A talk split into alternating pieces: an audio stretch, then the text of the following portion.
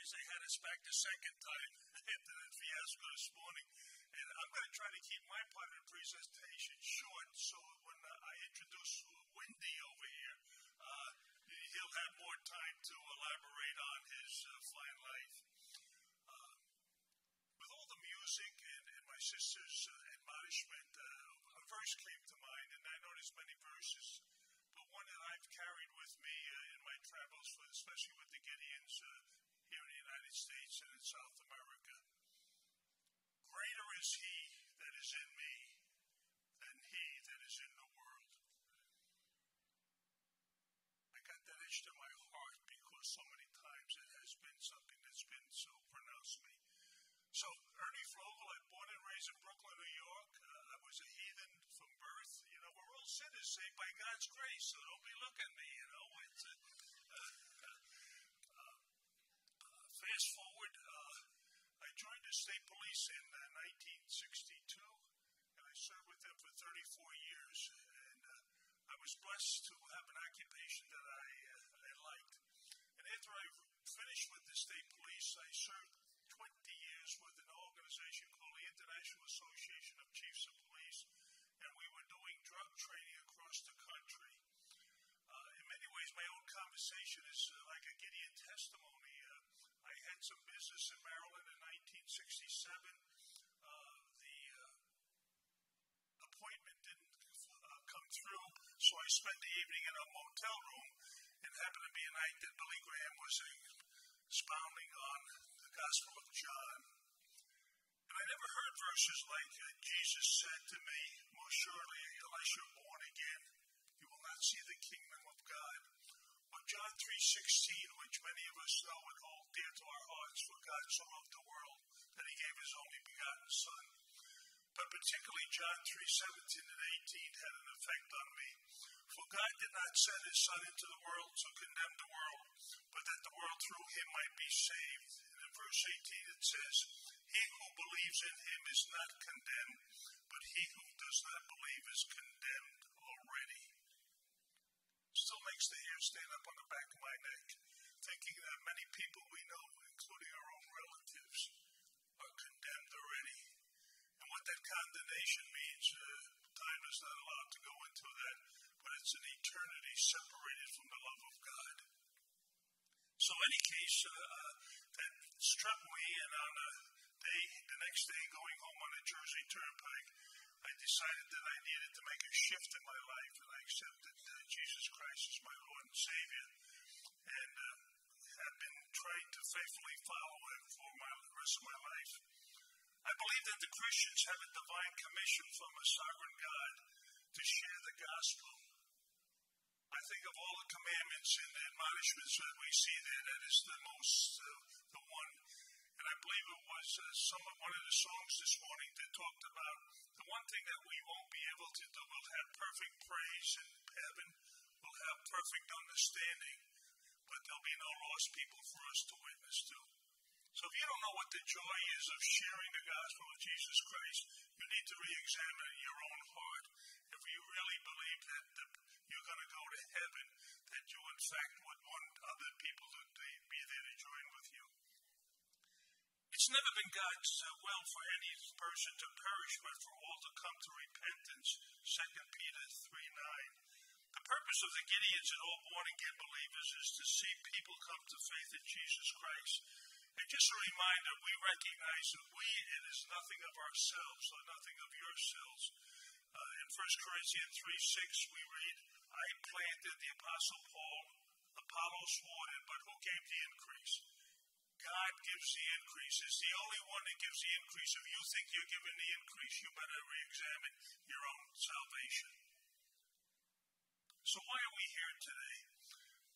Not for this we're here to recruit, looking for people like yourselves, men and women uh, from the churches who would be willing to go out and pass it. Just uh, recently, the Gideons have undertaken a uh, program where we would be coming into churches teach people how to speak to other people. And because we feel so uh, necessary that those things are important. So we're looking to just uh, come and to share a little bit with you. The Gideon International, as the pastor acknowledges an international association of Christian men and uh, professionals. But incidentally, that's where we do get our name from, is uh, Gideon's in the Bible, uh, uh, taking down. Remember, God only took eventually what from 30,000 to 300.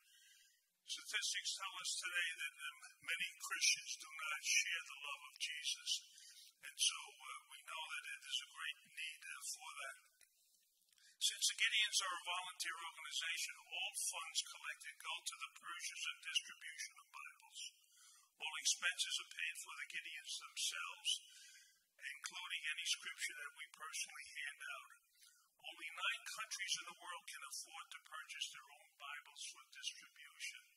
50% of all the funds that are collected in the United States go to the purchase of Bibles overseas. And a good example of that is India. India has a population of 1.4 billion people. The United States only has 334 million. So you think about the masses of people over there uh, who are dying without Jesus. But the uh, Gideons uh, in India are able to distribute about 10 million copies of God's Word a year, but they can only afford to pay for 4 million. So we in the United States, that's part of our uh, job is to collect funds so that they could reach the rest of those people over there. Before the pandemic, more than 84 million copies of God's Words were distributed each year. On a local level, the uh, New York Gideons joined together with other Gideons from around the country to do a New York City Blitz every year. Uh, because of the pandemic, the 2020 Blitz was canceled. Uh, before, when we would do a Blitz in New York City, we were able to get into many nursing homes, hospitals, prisons, churches uh, would allow us to come and speak. And we would give out approximately 300,000 Bibles in a week's time in New York City. That includes college campuses and uh, high schools, wherever we could be. And our problem is we could give out more, but we don't have enough people uh, to come with us to do those things. Uh, we, this year, uh, we had the privilege of uh, speaking back in October when the pandemic was going uh, full force to go and look for the first responders. And we had the privilege of speaking to approximately 13,000 first responders to pray and give them testaments uh, because of their desires. And we're trying to do as best we can with as little as we have. Personally, uh, this past uh, weekend where we did have our blitz, I had opportunity to go to Rikers Island, and that was primarily to work with the corrections officers for Christ. Yes, there are Christian corrections officers as there are correction police officers. You know, we forget those things sometimes. But we had an opportunity to do that. Uh, Sunday, I spoke in uh, two churches. Uh, one in particular I was sharing with the uh, the morning group was that when, we, when you got there, they had six foot intervals. And then when you got there, they asked you to wash your hands with the alcohol rub. Then they took your temperature. They made you sign in. And, and I thought to myself, boy, this is a little overkill. But then later on in the service, the pastor ran off a string of names that were related to the people in the church, and I counted 20 people who died of COVID. So I learned a lesson, didn't I? Don't judge the book by its cover. And unless you know better, pray for them and what they do. And then uh, now we did safe houses, and uh, mentioned a young man I met, uh, Casey. Casey was a supervisor in one of those safe homes, but he was so happy to meet a Gideon because uh, back about 10 years ago in Nigeria, a Gideon gave him a testament and he received Jesus Christ as his personal Savior. So it goes to remind you worldwide. Uh, we distribute the word as a free gift, and the Bibles and Testaments are printed and shipped. Uh, they're printed in 90, uh, 90 languages and they go out to about 190 different countries.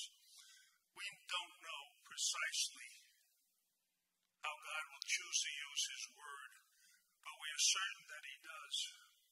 We have His promises in Isaiah 55 11. So shall my word be that goes forth out of my mouth. It shall not return unto me void, but it shall accomplish that which I please, and it shall prosper in the things whereto I sent it. The thing that I think we all look for is a changed life. Somebody says they become a Christian and they live the same old, same old. They need to re examine their life. Uh, but there should be some changes in our life. And as a Christian police officer, I didn't have much use for anyone who did not obey the Lord. Step back, fella. and most certainly not anybody who had been in prison, but the Word of God changed my heart.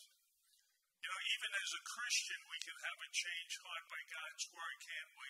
Because we carry prejudice with us throughout life, and uh, hopefully, little by little, He's able to affect that.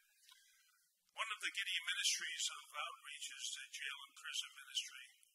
So now to tell you more about the prison ministry, I'd like to introduce you to uh, Gideon and brother David Bray, a man who at one time I loathed and avoided at all cost.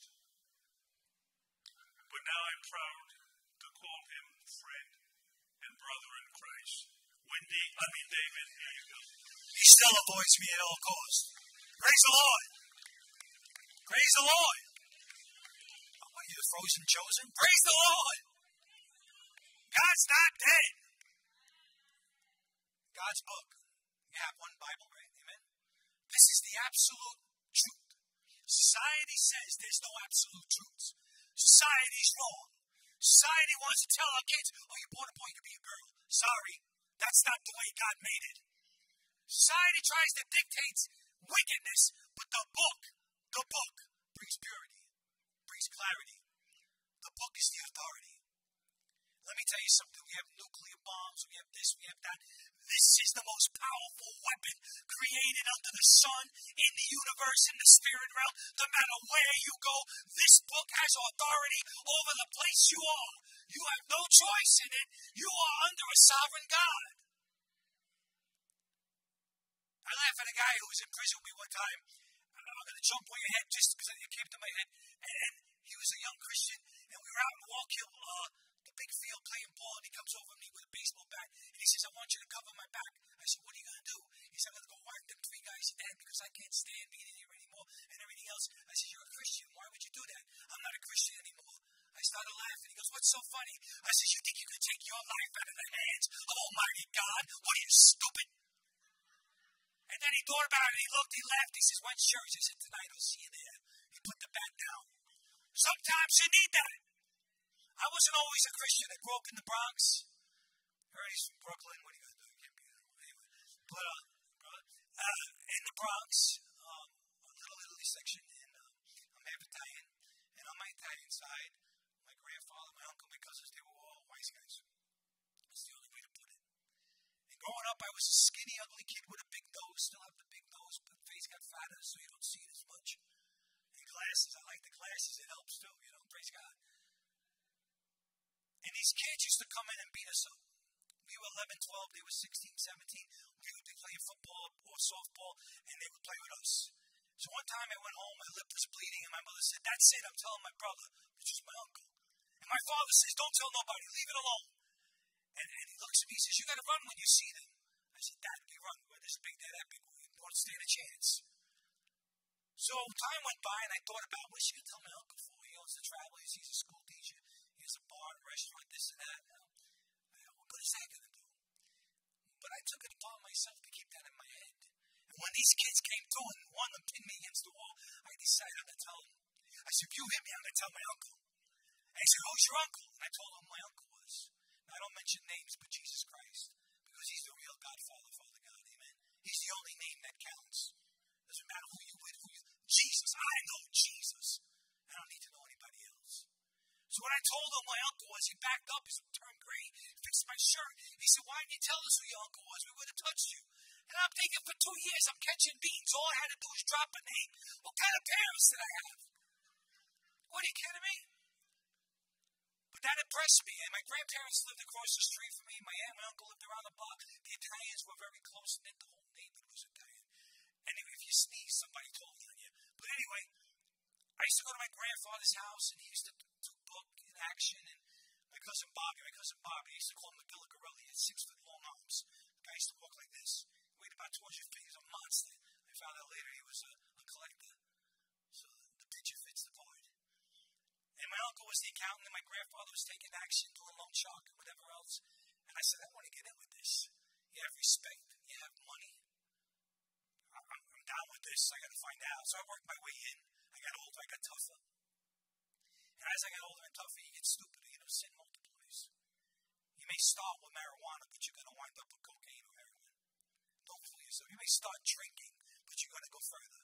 The drink is going to overtake you, young people. Don't start it. 1991, we killed an associate. It was one of us. And if you remember 1991, they were playing Let's Make a Deal, so people were getting arrested all over the place. And I got swept into that. And I wound up in the Bronx House of Detention, where the new Yankee Stadium is. It's not doing them any good, though. Praise God. Mets, you know, Met fan. Anyway, so I'm on the phone with someone, they said to me, know, 25 years in prison, you're going to die hell. I hung up the phone, I went in the day room, watching the TV, and I was thinking to myself, okay, 25 years, I know plenty of people that 20 did 25 years.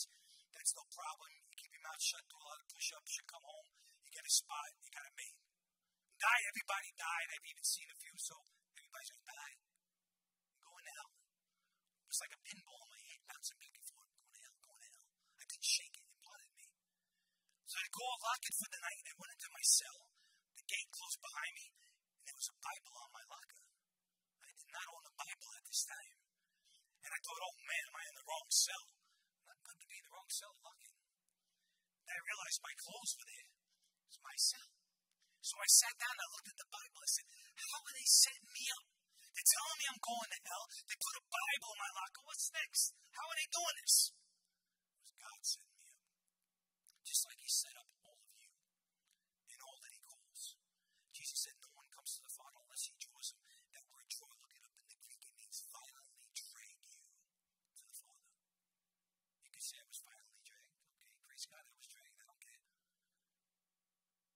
I went to sleep that night, I said, God, I'm talking to you. I don't even know if you're real. I must be going nuts. They see me, they're going to shoot me. If you're real, don't let me out of jail. Fine, I'll do 25 years. But do you forgive murderers? I just want to know if you forgive murderers. I don't want to go to hell. Can we work this out? I went to sleep that night. It was a Saturday. Sunday morning came. My cell door opened up. There was a female officer standing there, Miss Man. I became good friends with her because later on I found out she was a born again Christian. She went to my cell. The cell opens up and she yells in my cell, which is like a tin can, Christian services. So I sat up. I said, I'm a Catholic. She says, You could go. I said, I could go. So I went.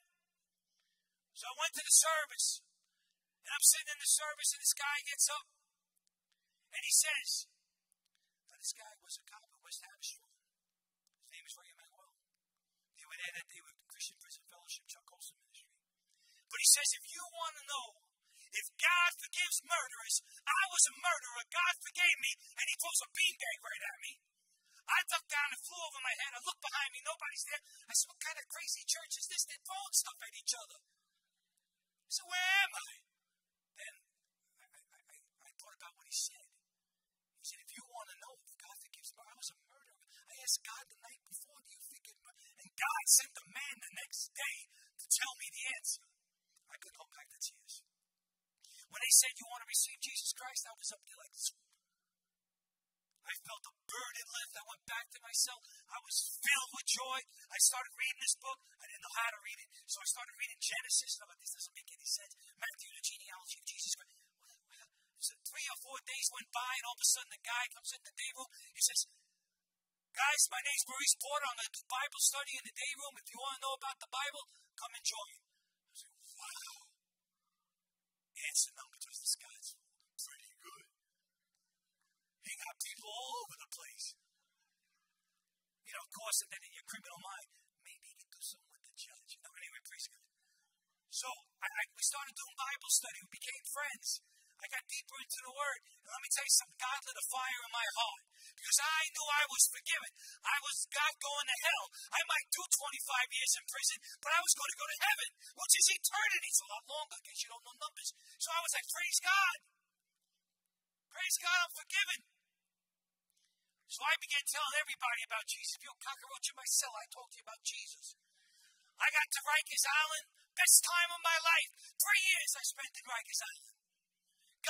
It seminary school. I was locked in my cell alone with God, the Father, the Spirit, and, the, and, and Jesus talking to me through the Word. They say, Chow. I said, I'm eating. Lock the door. I don't want to go. I got God's Word. I can't tell you what He did for me.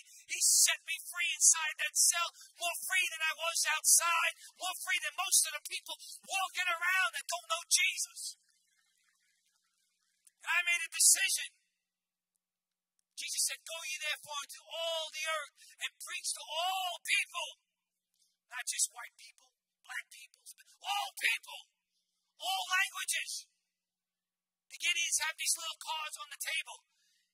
It's, it's a free app for your phone. The Bible in over a thousand languages.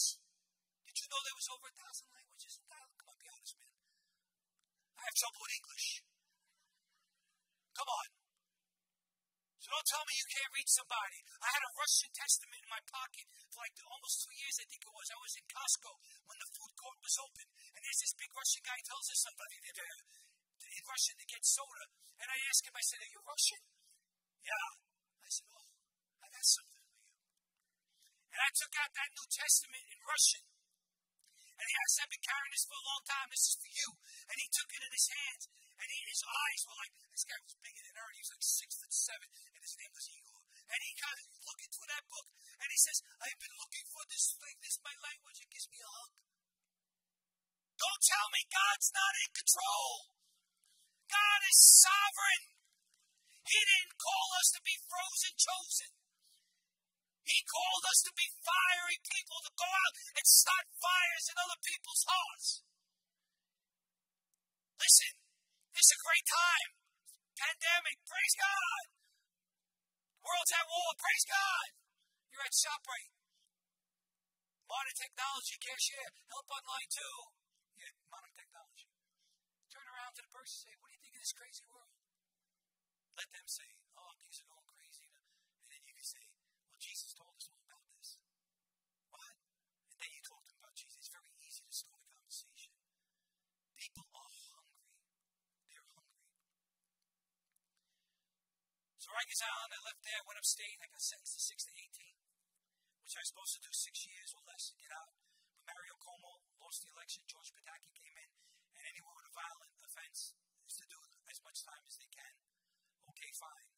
I go to my first parole board, I get in two years. I go to my second parole board, I get in two years. Now it's my 10th year, I go to my third parole board. And I go in, and every time they would ask you, Do you have anything to say? And of course, you say, I'm sorry for what I did, but I would never do it again. But this time I said, Yeah, I got something to say. I said, You're in the position you're in because God put you there. You have authority over so many lives because God gave you that authority.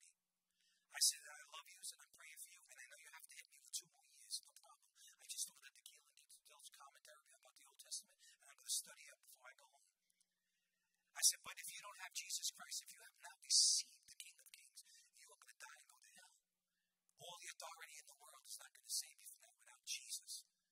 And they're sitting there looking at me with their mouths open. And the stenographer, she stopped typing and was looking. And I want the other types. I want on the record. I want to get a copy, man. You know, praise the Lord. Amen. I did. But I did. She really did stop when I was. So I got up to leave and I got to the door and opened the door and I turned and there's the three commissioners and other people and they're all looking at me like. And I'm like, oh, I didn't say anything that I didn't say anything bad. So I went the next day and the sergeant comes over, David Bray, 9303903. Yes, Sergeant. Pack your stuff, you're going home. Oh, you got the wrong guy. He said, No, no, David Bray, 9303903. Yes, Sergeant. You're going home, man. You make the board. But you got the wrong guy. He says, Let me go check. Because that has happened before. They released the phone guy. So he went and he called. He came back furious because apparently the deputy security pulled him out. I said, Pack your stuff. You're out of here. I was frantic, man. I was frantic because my books are coming to the prison and I'm not going to be here to get them. And, and, and then they're going to get lost. And I'm like, I can't get. So I call my mother, Mom, Mom, do me a favor. You got to call CBD right away. Tell them to send the books to the house. Do not send them to Mid Orange. Why? What's going on? I'm coming home. Just call them now. Boom. Mom, Mom, drop the phone. Okay, praise God. She called. She called CBD and I got my books. Praise the Lord. But let me tell you something. I became a chaplain, a volunteer state chaplain, and I have a gold shield. And I have pictures with me with George Pataki. And I'm looking at him saying, if you only knew. You cost me four additional years, and I have a pocket knife in. If you only knew. But in prayer, he's a believer. His wife Libby had a 10 minute conversation with her. She reads the Bible every day and every night and prays. So sometimes things might not work out the way we want to, but God's got a reason. Getting back to that cell, when I was there with that Bible, I was looking at that Bible and it said Holy Bible and the Gideon underneath, and I was like, what is a Gideon? What is this Bible? And I started peeking at it. It was like almost like it was, it was hot, so I don't want to touch it too much. I opened it up and they have helps, and it said forgiveness. And I opened up and Jesus said, oh, All manner of sin will be forgiven men except for blasphemy against the Holy Spirit. So I sat there and I thought to myself, did I commit blasphemy? Did I commit blasphemy? I started thinking, and I'm thinking that. And after about 20 minutes, I realized I don't even know what it means. How can I commit it? So if I didn't know what it meant, I couldn't commit it. Amen? So I was off the hook. I could be forgiven. And needless to say, how many things I found out. I'm changing it up a little bit from this morning as the Lord leads. But I was at Wallkill Correctional Facility. And I'm, listen, I'm free.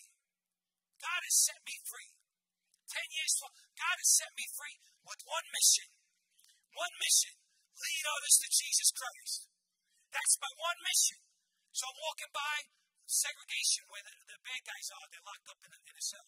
And, and there's an officer there. Officer C, I gotta call him. He's got long hair, he's scrabbly, the uniform's messed up. He has motorcycle boots and he dipped and dabs, you can tell. And he sees me, he goes, Hey, Bree, where you going? I said, going upstairs. You got time to talk? I said, I got time. I'm officially I got time, you know. He says, Come on in, I want to talk to you. I stayed with him his old eight hours. At the end of the eight hours, he put his hands up and received Jesus Christ. I went back to my cell not thinking nothing of it. Just another, praise the Lord. Who else you got, Lord? Show me. Two weeks went by. I'm going through the mess hall. I got a slap on my back. I'm like, oh man, what did I do? Did I throw the food in the wrong bucket or something? I'm in trouble. I turned around and there's this guy with short military haircut, uniform, press, shiny boots. I'm look, yo, see, what's up? He gives me a big hug in the mess hall. Oh man, don't hug me in the mess hall. And there's this lieutenant. He's looking at us like, oh, what's going on with these two? No, no, no. He puts his arm around me, walks me out of the mess hall. I got to talk to you. I said, what's up, see? He says, that night that I received Christ, I was going home to kill myself.